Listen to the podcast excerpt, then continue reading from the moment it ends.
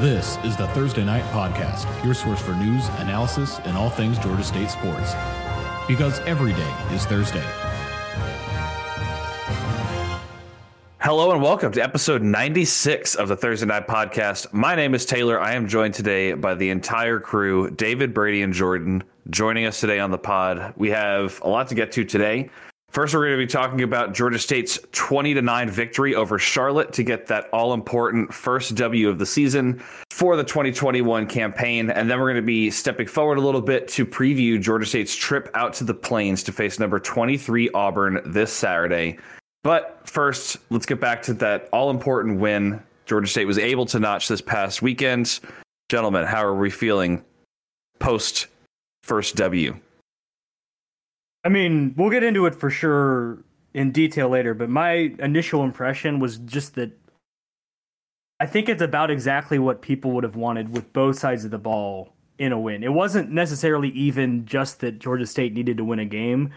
It was that they had been playing bad, especially on the offensive side of the ball, and that I think that there's stuff you could take from both sides of the ball where you said this is exactly what you needed to see from this team, and as a bonus, got a double digit win in the end.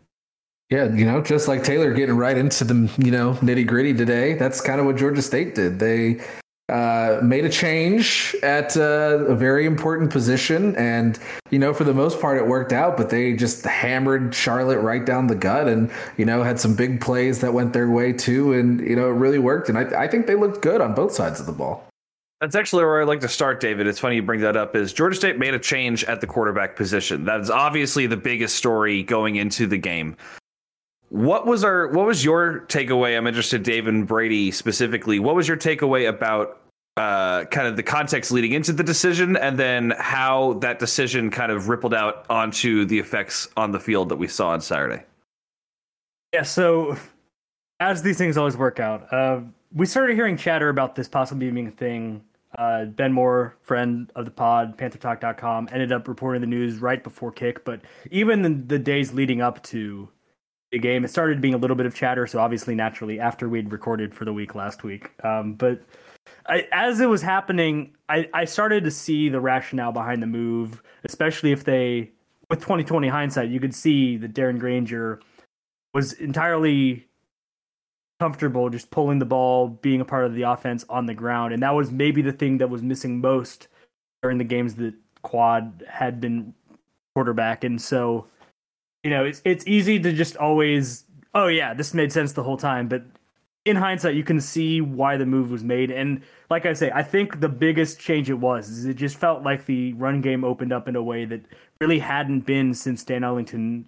I don't say left the program because he's still there, but when Dan, Dan Ellington stopped being the quarterback at Georgia State.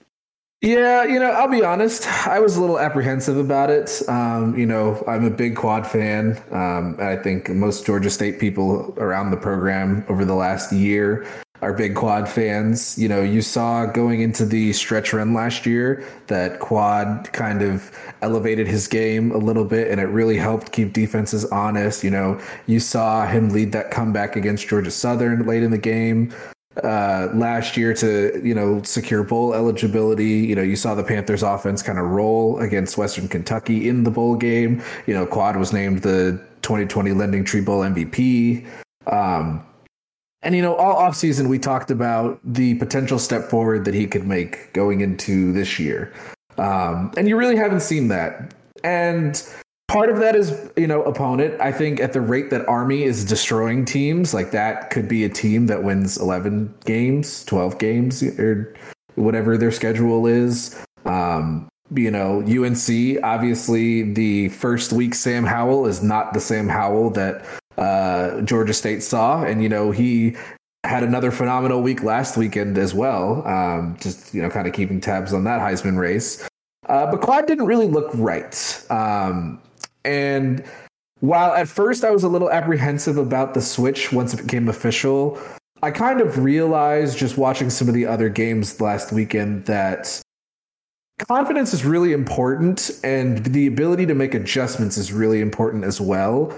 And I don't think Quad necessarily got rattled per se, uh, because that would imply there was a period of time this year where he kind of looked calm and poised and stuff like that. I just don't think he has the confidence right now that he had last year.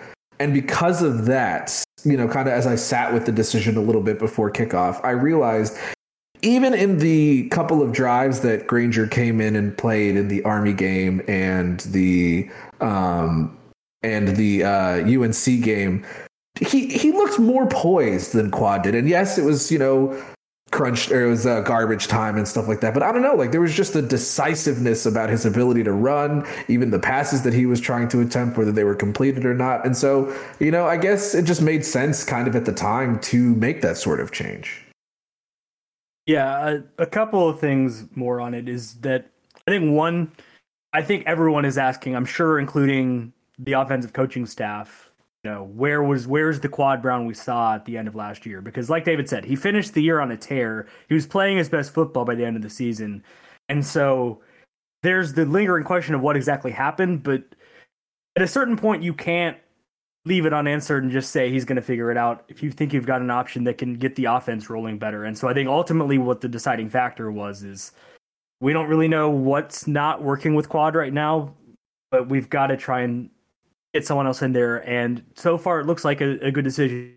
The second thing I wanted to say, and this is something Jordan had noticed on field level as well when he was taking photos, is that you know Quad went out for the coin toss as a captain. He was on the sideline, active, staying around huddles on timeouts, staying in the game. He had to go in a couple of times because Darren lost his helmet, and so it didn't seem like this decision for him to lose the job has yet had a real negative effect on him. He seems to be the same guy. And I honestly, given what we've seen of him, I wouldn't be surprised if the coaching staff felt like they could make the call without completely ruining any future chance of him feeling he can be the quarterback. Like, I think that they trust that he can respect the decision, learn from the decision, and continue to grow. And I don't think that they are calling quits on Quad Brown for even this season certainly not for the next three years he has eligibility. And so that's also where i would leave it is that right now it feels like it's darren Grainger's team to run on offense. And i think that that's probably the smart call based on what we saw but i'm certainly not throwing in the towel on quad. I don't think the coaches are and i don't think quad is. This is kind of the conversation that we said back in the offseason when we uh, got the information that Grainger was transferring to Georgia State it was we I, I, remember brady specifically mentioning how it's kind of an embarrassment of riches. Like if Grainger comes in and wins the job it doesn't mean quad is bad. It just means a guy was better than him you know? And if this is darren's team to run from now on until the rest of the season that just means that in practice or whatever he was better than Quad. He was better than Mikele. Like that's the he in the eyes of Coach Shawn Elliott and you know offensive coordinator Brad Glenn. Like that's who they trust to run the Georgia State offense. And I mean, you know, we can get into the specifics of the game a little bit later, but like the, as Brady said, like the offense that we saw on Saturday was the best, most fluid form of the Georgia State offense that we've seen all year. You know, the offense that was working for this two drives that got touchdowns for Georgia State before when Quad was at the helm, that is Georgia State offense. Well, Darren Grainger just did that for an entire game you know and i think at the end of the day with the expectations of this team that has to matter you know at some point you have to be start making your bed and you know Grainger wasn't even the only offensive change that was made that I think was made in the best interest of the Panthers football team. And that's another beautiful segue, David, um, specifically bringing up the change in the starting position because there were a few other changes in the starting lineup for the Panthers, specifically in the offensive side of the ball.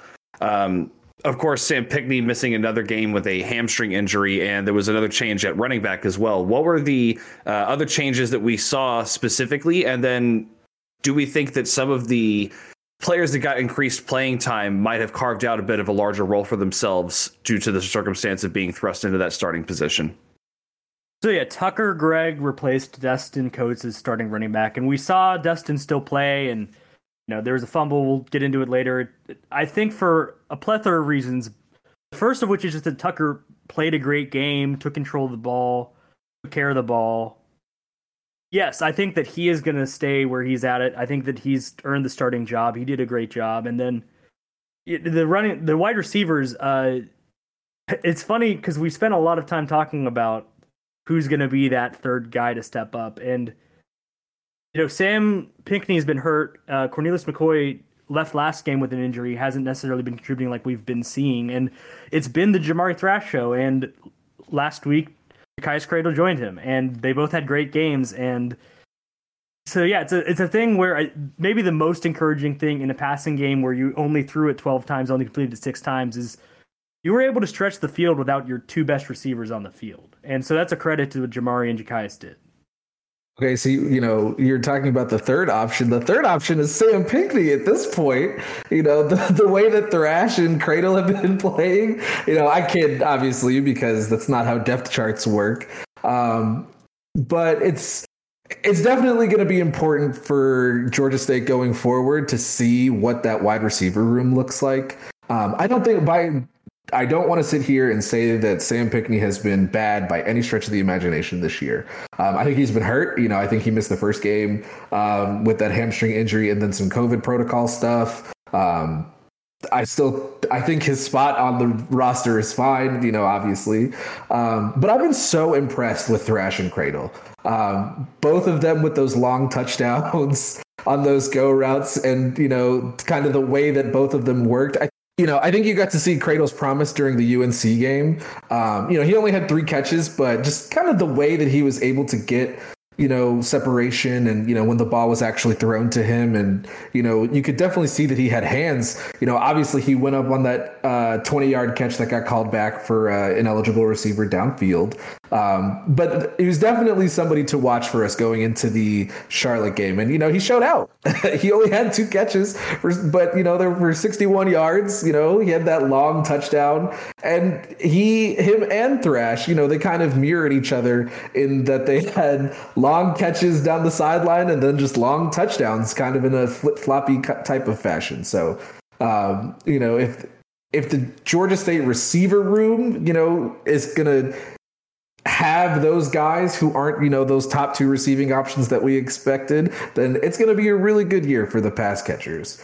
Um, and just kind of quickly on Tucker Gregg, we're big fans of Tucker Gregg, honestly. You know, he is that definite old school smash mouth. Okay, I'm going to just run this right down your throat and you're going to either stop it or you're not going to stop it. You know, the final line might not be sexy, you know, but he, he it's effective. And I think that's where kind of Destin Coates has kind of lost some favor with uh, the Panthers. You know, he had that beautiful, beautiful run. He just fumbled at the very end of it. And like at the end of the day, who cares how long the run was when you didn't score and you fumble and you gave the ball back to the other team? You know, like that. At some point, that has to matter. Um, where he's going to be going forward, I don't know. I think Jam Williams right now has a little bit more favor with the coaching staff, and you know, for Destin's sake, I hope Marcus Carroll doesn't get doesn't get those touches that would otherwise go to Destin. But you know, we might be seeing a situation where the running back room kind of passes him by until he can figure out some of those ball security issues. First of all, that's an Arby's athlete specifically you're talking about, David. That's an Arby's man. Second of all, uh, you know, we've given sort of our larger impressions, but uh, Jordan, can you give us more of a breakdown of sort of the highlights of uh, the game? Because you were especially you were on the the sidelines, so you got a great view of uh, of the action on Saturday. Absolutely. So, uh, as you know, if you looked at these stats, the game was scoreless through the first quarter after recovering the Destin Coates fumble that we mentioned previously. At what was the end of a 64 yard run, Charlotte marched down the field and found the end zone to take a 7 0 lead. Later in the second, the Panthers needed just a two play drive to claw back into the game. Grainger connected with Ja'Cyais Credle down the sideline for 33 yards and then bombed it down the other sideline to Jamari Thrash for a game tying 35 yard score on the next play.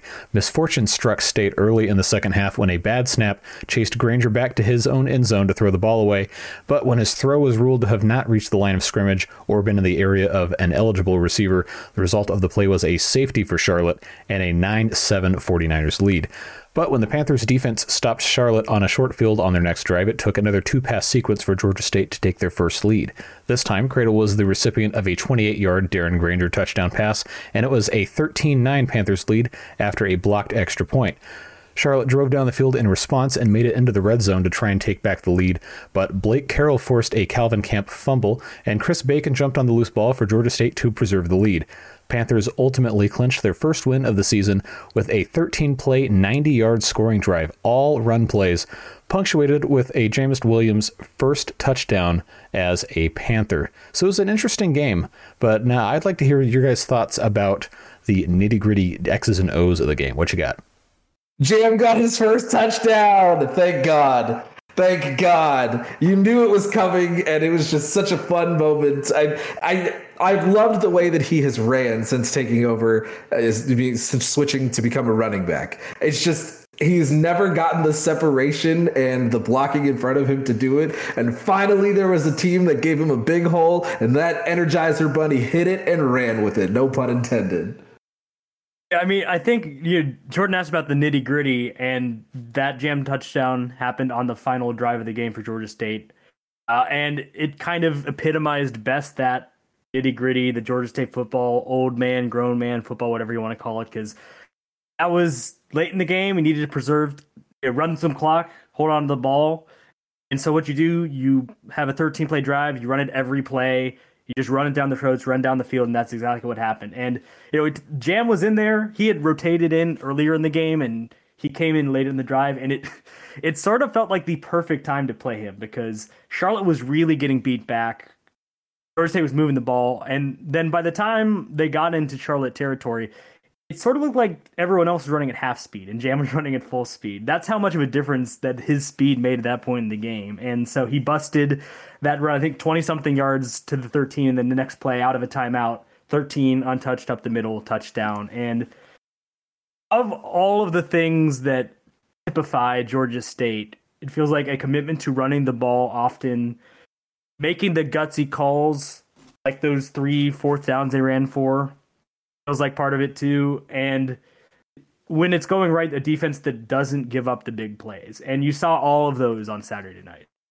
I'm also interested, and I don't really have a salient point to get to here, but I just find it interesting that really the Georgia State offense wasn't necessarily looking uh, like it was operating on full cylinders until it got that shot in the arm with a two pass, you know, two play, very long extended touchdown, you know, uh, drive over two plays. And then the same thing happened again. Georgia State started to look a little sluggish, a little more anemic on offense. And then another shot right in the arm. Well, we talked about earlier, uh, Jordan alluded to, is that, you know, another two pass sequence for Georgia State. And that was really what kind of put them ahead and got them back in the driver's seat. And I'm just curious as to, as a team that is looking to run the ball first, are those opportunities to go over the top and kind of take the top off the defense when potentially teams are going to get lulled into a maybe a false sense of security, seeing how often Georgia State is going to go to the run with a wide receiver room as stacked as we've talked about with Credle and Thrash, and then obviously with Sam Pinckney coming back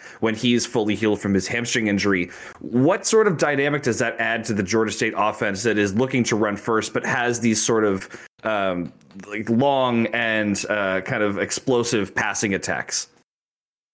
So the funny thing is, is in the post game, Coach Elliott was like, "We saw that they kept playing really tight, just right up on the line, press man against them, and we were like, they don't know that J- Ja'Cyais Credle's good, like like we know that he's good. We've seen him in practice, and so I think more than anything, those passes were, you know, it was the they saw that they thought they could take advantage of that, but." On a football philosophy point of view, that's sort of how traditional triple option flexbone teams work is that they draw everyone in. Army's been elite at it this year. They've had like two incompletions and nine 20 plus yard gains passing the ball because that's they suck you in and they can hit you over the top. And so certainly I think as you have a team like Georgia State who's going to run the ball, you're going to see some of that. Um, but the one thing I did want to add about that play in general, that two play sequence you were talking about, more than just like oh, shot in the arm is great in any game. That's like the first momentum play on either side of the ball Georgia State has had in 2021. That sequence hasn't happened or anything close to it in the first two games. And that's at least part of the reason why they lost both of them pretty heavily. And so I think that that sequence could be season alteringly important because it really felt like something had to go right for them. It finally did. And everything settled down from there. And they left some points on the board with the fumble. They left some points on the board with some drives ending before they needed to. There were mistakes that led to where Georgia State only got 20 points, but the offense was in enough of a cruise control most of the night. It didn't really feel like it was like, oh, they only scored 20 points. I think there's stuff to clean up, but I think it really got right from that two play sequence where they tied the game. Absolutely. And to the cleanup point, I think you know, as as nice as those four go routes were, you know, those were pretty much like the most that Georgia State tried to throw the ball. Um, there, you know, there was a couple other, there's two other completions in the game. You know, nice little scamper for Terrence Dixon on, I believe, a screen, and then kind of the same thing on the other side to Roger Carter. Um, just kind of like out a little bit in space, but close to the line. Um, and obviously, Georgia State is going to need to mix it up. Um, just their passing attack. You can't just have guys go, you know, spread back if they're pressing. Even like you are going to face teams that have better corners who can press at the line and defend your deep balls while also paying attention to the run. Um, but also, I think that's a little bit of just kind of getting Grainger comfortable. You know, um, he maybe he was announced as the starter in Georgia State practice last Monday, and we just didn't know about it. But for for all we know, you know, he knew about it when we did, and no, he knew know, he knew the beginning of the week. He did okay. Um, you know, but there's there's still a level of comfortability that needs to come in with something like that, you know, and I think that gives teams something else that they have to worry about. And so the counteraction for Georgia State now is how can I force teams to, you know, look at those deep routes and, you know, look at us wanting to run the ball while still being able to do other things and, you know, kind of work in those underneath things to, you know, Roger Carter, to Cornelius McCoy, who's now going to have a huge, you know, he has a big opportunity to kind of dominate in the middle because you have that tape where you've seen Georgia State go deep, you know. I, I personally don't think that Georgia State has shown an ability to go deep as effectively as they did against Charlotte, you know, in a while. And yes, like I, you know, obviously I love Sam Pinckney, um, and a lot of his, you know, nice catches last year were deep balls, but the deep ball was not necessarily something that Quad was busting out every single day, you know. And if Georgia State adds that to their Swiss Army knife, like that's huge in terms of how it could improve the offense going forward. Yeah, I, I certainly think it was a case of let's play Darren's greatest hits. Let's get him. And I think what he's comfortable with, he was comfortable with that deep ball, and it, it took him a couple for one to connect. But like truthfully, those were there all game. He missed on I think two in the first quarter where the receiver was open, the throw just sailed a little bit. But I think it was something from the start they recognized they could have, and you know, like we talked about right at the, the start of this, like it is very impressive and good for Georgia State that they were able to do that with their top two receivers not playing either at all or very much. And so it seems like we've got at least four guys in that room we really need to talk about, and opposing defensive coordinators need to pull their hair out about. Uh, but I guess we've talked a lot about the offense, and so I, I kind of want to center it back on the defense because I think they played the better game of the two. If you're, you just rank, I mean, they both played great games, but I was thoroughly, thoroughly impressed with the defense. You know, they had a good performance. Um, I the numbers are ugly. I, you know, I I can see that the numbers don't look great. Um, this defense is probably a good defense. Um, and I don't know how the rest of the season is going to go. I, they're going to need to put up, you know, some zero balance it out. But if you watch the way that this defense has been working and just kind of the contributions they're getting from uh, different levels of the defense, you know, guys are stepping up in the secondary. Guys are, you know, in the linebacker core are. Kind of, I can be honest. I did not see Jordan Veneziale taking that step forward this year. I, he's been phenomenal, you know, and like yes, he has made some mistakes in a couple of games, but I think by the balanced, he has been the best linebacker on the team. You know, I think Blake Carroll was a little bit timid in those first two games. He had a great game against Charlotte. I think the defensive line had a good game against Charlotte. And, you know, they only got two sacks. Okay, that's fine. But they had seven tackles for loss. They were incredible at stopping Charlotte's momentum at times when they needed to come up with a big play. And it really just helped them just kind of let the secondary sit back and do the work that they had to do. Yeah, so a couple of things. I'm going to start with the the run defense because even if you factor in every play that Charlotte had, they bottled up the run really well. Uh, Charlotte had runs of 22 yards and then two 13 yard runs throughout there. Actually, 25 yard run, not 22. Uh, so 25 yard run, two 13 yard runs. Their total was 118 and three yards per carry. If you take out those runs and you also take out the sack yardage in the interest of fairness uh, for Charlotte, they had 84 rushing yards over the course of 34 rush attempts. And those plays happened, and I made this point in the upon further review this week. Like you can't take those plays away, but the point is that there was so much time that Charlie was on the field and they were running offense and just not doing anything.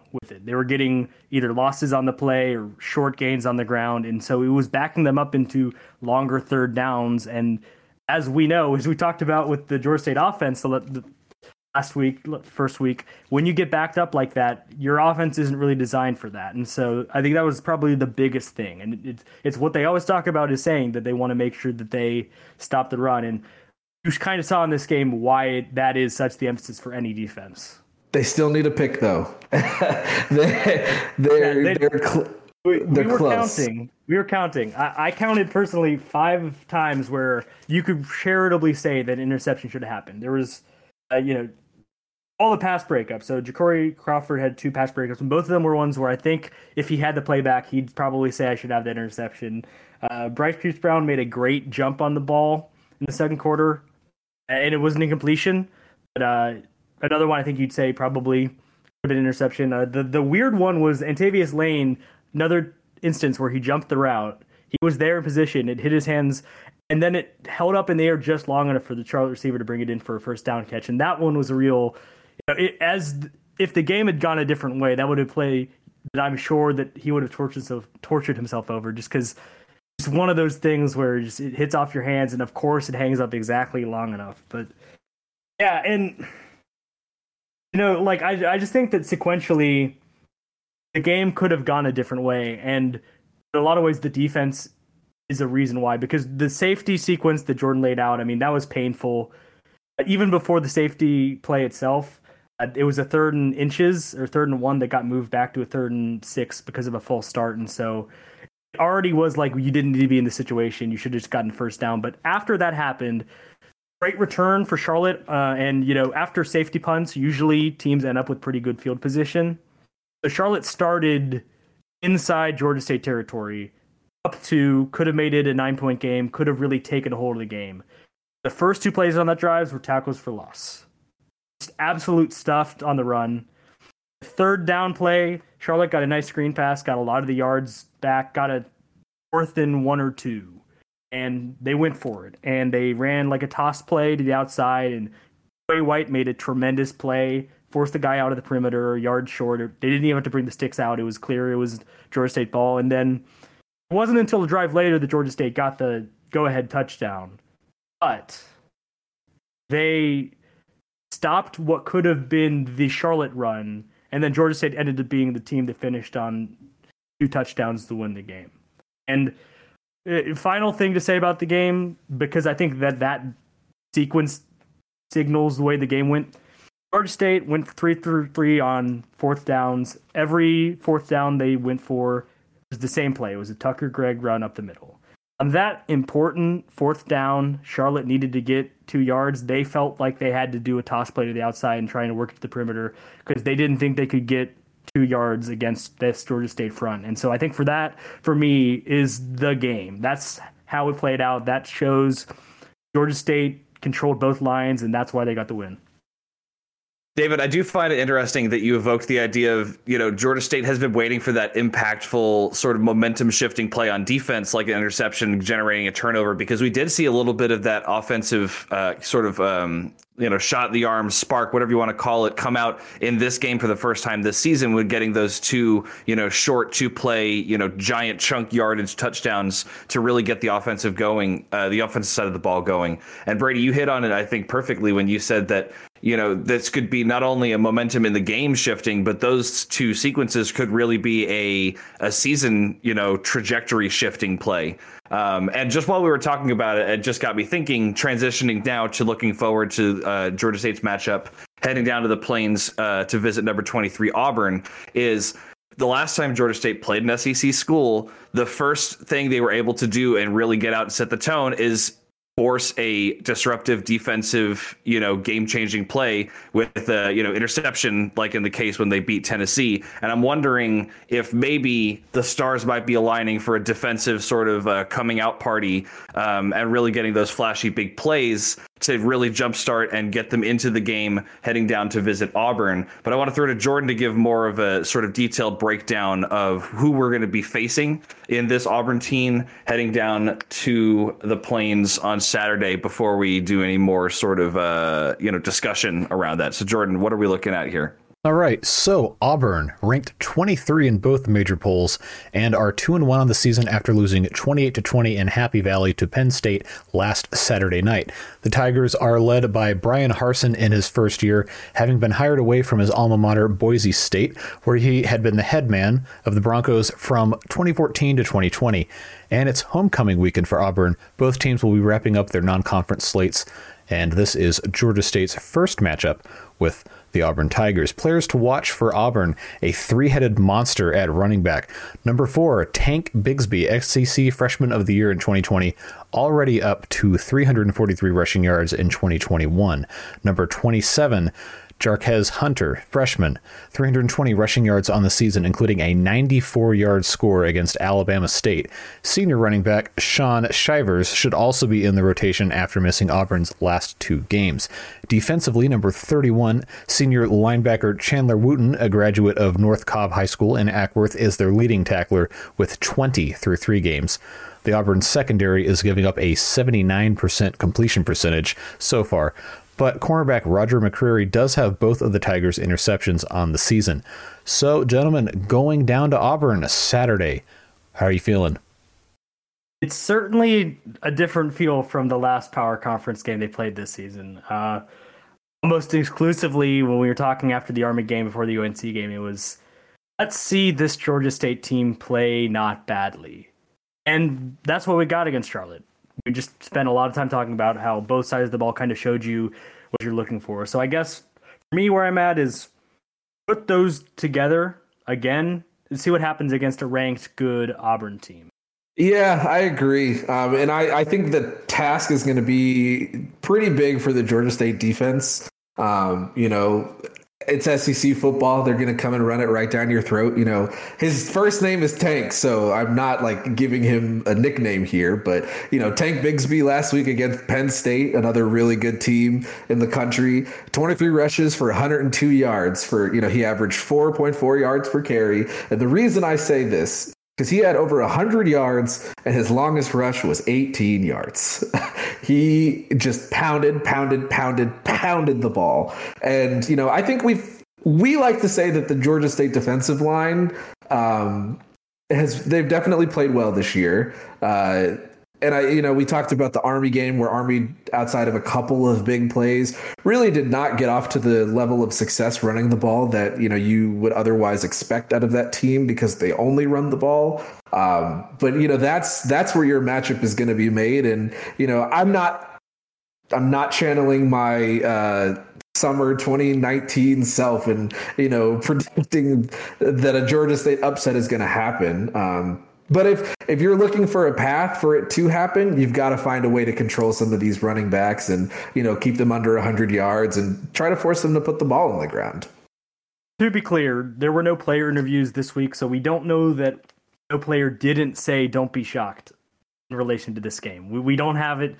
It didn't happen on camera. We don't know that it didn't happen somewhere in the locker room. This is where a um, Thursday night soundboard would be perfect for Jordan just spam the "Don't be shocked, don't be shocked, don't be shocked." Calm yeah, down I, there. Tank Bigsby is really, really, really good. And so the thing that I'm about to say is probably going to be a little counterintuitive. I want to see a ton of tanks, Tank Bigsby on Saturday. Because if he's still in the game in the fourth quarter, it means that Georgia State is still in the game and that they still feel the need for Tank Bigsby to be taking carries, playing snaps in this game where if it's going the way they want it to, he might be done at halftime. Might be done in the third quarter, drinking, you know, cup of Gatorade or whatever uh, powder their sponsorship is for.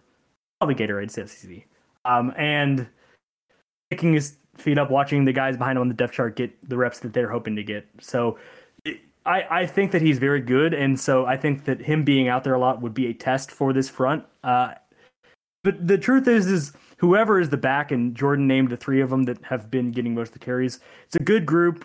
They emphasize the run a lot. They want to do it. They've got big blockers the job. And even like on the perimeter in the last game, the tight ends were doing a really good job of blocking and getting some holes open for the running backs. And so it's really a full effort, kind of like what we see with Georgia State's offense with blocking. And so yeah, it's a tough task. I mean, they're ranked team.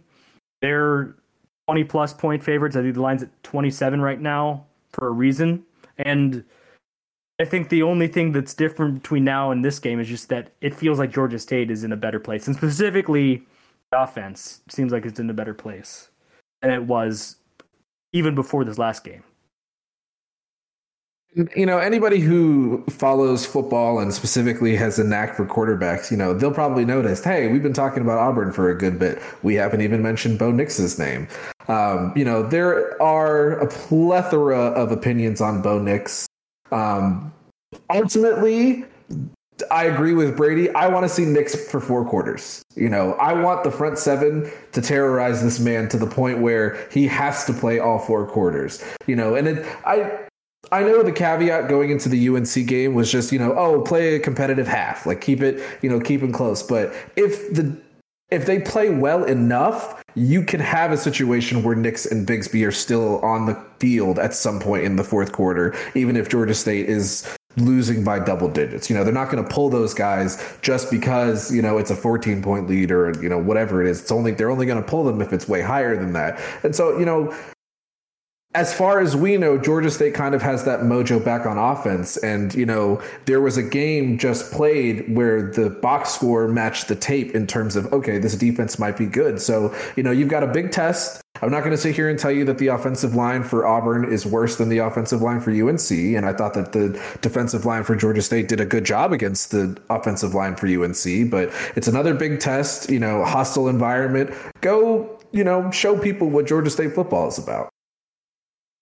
Yeah, I think my last thing on the defense, uh, last two things on the defense. Uh, State held Charlotte to 415 third down conversions last week, and that was a big part of getting off the field, getting the offense back out there. And Auburn's at 59% on the season. It's early days, so the sample size is a little skewed, but that's quite good. And so that's going to be the test is like they were able to do with Charlotte, keeping them behind their desired distances and making them maybe throw in situations where they'd rather have it third and short and running it. And then, yeah, I, Bo Nix doesn't have any interceptions yet, and Georgia State defense also doesn't have any interceptions. So I think just a mini goal that might have nothing to do with the outcome of the game itself, but just would be a nice bow to stick on is getting your first interception as a unit and getting the. Uh, I didn't even realize I was making a bow pun. Like legitimately, hand to God was not making a bow pun. I see that they I'm getting jeered in the audience for that. I definitely caught that. that. I was not that was not my, my intention. Like legitimately, as someone who will intend that all the time. Um, the little takeaway you can give yourself could go a long way, and also it's just nice to be. Hey, that guy's got no interceptions. It'd be a shame if we did something about that, you know. Well, we saw, you know, a transformative, uh, you know, effort from the Panthers compared to their first two outings this season against Charlotte. Hopefully, they're able to take that sort of offensive momentum, transfer it into positive energy moving forward. What do we feel about the offense's chances against a, uh, let's let's face it, a big and bruising SEC defense? Keep it on schedule. Um, you know, like last week, Penn State was five and ten on third down. You know, they kept it in very manageable third down and distances. Um, that's always been Georgia State's bread and butter. It doesn't matter how they do it. It's just you've got to find ways to convert. Um, you know, we talk about it with the defense, but offensively, you know, they haven't gelled too well, so those numbers are probably a little bit more justified. But you've got to find a way to continue to, you know, pound the rock and find some holes, exploit the holes because they'll be there. You know, that's I think that's the thing about these matchups is you know you have the rarefied air of SEC school, but you know uh, let's face it, this might be a good Auburn team, but you know they're not Bama. They are. You can probably move the ball against them. Um, and you know, I old takes exposed is coming from my head when I say that. But if Georgia State is going to continue to show that confidence in Grainger, you know, you're going to want to see him being able to move the ball. You know, taking care of the ball, and you know, I can be honest. You know, the depth charts out. It had Tucker Gregg listed um, over Destin Coates. I'm sure he will get in the get, Destin Coates will get in the game. Um, but I, I, I just want him to get that confidence back, and you know, hopefully he's learning how to you know secure the ball, and you know, I think if the game does get out of reach and you're putting some backups in, you know, maybe this is the time for him to you know face some less stiff competition with a little bit less pressure and just kind of get the yips out of him, and you know, have that ball security no longer be a problem. Um, I'll touch on that one first, and then move to other things I was going to say about the offense.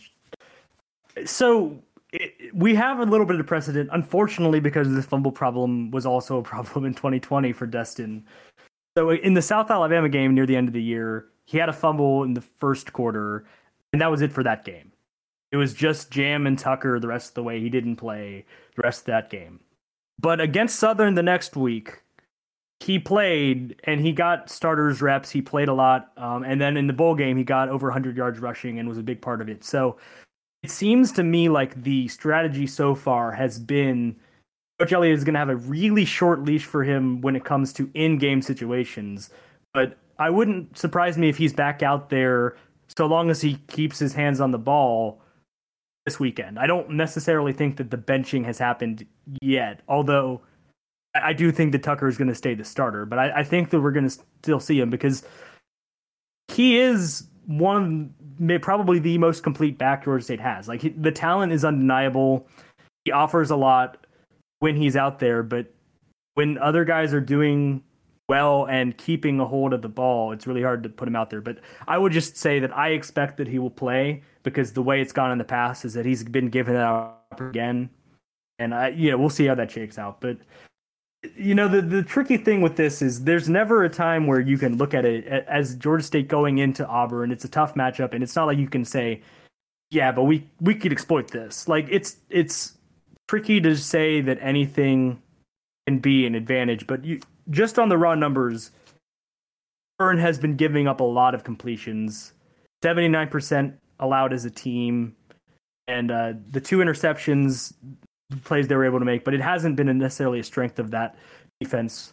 Uh, but un- when you look at that as a possible thing to exploit, it's not been where Georgia State has been able to shine on an efficiency level. It's Georgia State had success in the passing game in Charlotte, but it was 50% completion. It was only 12 attempts. And so I, I think that you need to throw it some more and you need to try and take advantage of whatever's there but I don't think you can get away from your DNA of running the ball. And even though the front of Auburn is probably their strength, it still feels like you can't totally abandon that. But I think there's going to be a weird balancing act that's got to happen. And, you know, knowing Coach Elliott and the way that these things have tended, I would guess that he is going to want to run it as much as he can and that he's not going to be cowed by the big, mighty Auburn front. He's going to trust that his offensive line can make moves and get out there and get some blocks in. And so I think that we are probably going to see a hefty amount of running the ball, even if that might be meeting strength with strength with Auburn. But I also I, I want to see them try and get Darren into some more diverse passing because it's not necessarily an opportunity like oh you're playing an FCS team you can get some reps in, but with App State coming up the next week and conference play starting, I think that you need to see a little bit more of that. Like Dave was talking about when we were talking about the Charlotte game, see more of the passing over the middle, shorter routes, because that's the thing that of all the phases on offense, that's what you need to see more of. And I think that there's a chance if, if you catch Auburn in some zones, it seems like that's what Penn State did a lot last week, that there are going to be some completions there. And given we saw, I don't know how many overthrows in the first two games this year, I think it would be nice to see some of those open opportunities go for completions. And it might be situationally way to keep drives alive and keep the change going. And I just wanted to finish talking about Auburn. Uh, I was looking at their very, very comprehensive game notes that they sent out. Um, they have not lost on a homecoming game since 1991. So 30 years is a long time, I'm just saying. They lost in 1991 to Mississippi State 24 17. And they actually lost the year prior to that to Southern Miss 13 12. And uh, I think they won by one in 1992. So I'm sure that there were a lot of nervous Auburn fans like, you can't lose three homecomings in a row. But just to say, it's been 30 years. I'm not saying, I'm just saying that's a long amount of time. All right, so we'll see what shakes out Saturday. Uh, that game, of course, 4 p.m. Eastern on SEC Network, uh, live on the GSU Athletics app, and uh, actually not on WRAS 88.5 this weekend. But you can catch all of our coverage, of course, on Twitter throughout the game. Brady will be making the trip down to Auburn to handle that for us. So, otherwise, in Georgia State sports news this upcoming week, we've got a pretty busy slate for the rest of the sports. Uh, women's soccer facing ULM in Atlanta at 7 p.m. on Thursday, today, as of the release of this podcast. At the same time, volleyball will be traveling to ULM to face the Warhawks in Monroe at 7 p.m. Uh, Friday, men's tennis, Friday, Saturday, and Sunday, actually. Men's tennis hosting the Panther Invitational in Atlanta. Uh, Friday night, volleyball traveling to Louisiana Lafayette at 7 p.m. That match will be on ESPN Plus. Saturday, of course, football at Auburn, as well as men's soccer versus Wofford in Atlanta at 7 p.m. Sunday, men's tennis continues Panther Invitational as women's soccer travel to Appalachian State at 1 p.m. to face the Mountaineers. Monday, men's golf, Monday and Tuesday, men's golf facing off in the UAB Graeme McDowell Invitational in Birmingham. And then Tuesday evening, men's soccer playing at UAB as well at 8 p.m. So lots to look forward to in Panther Athletics this week. We hope you will join us for our live coverage of football on Saturday. And if you're going to the game, have a safe trip, have a good time, and go Panthers. We'll catch you next week.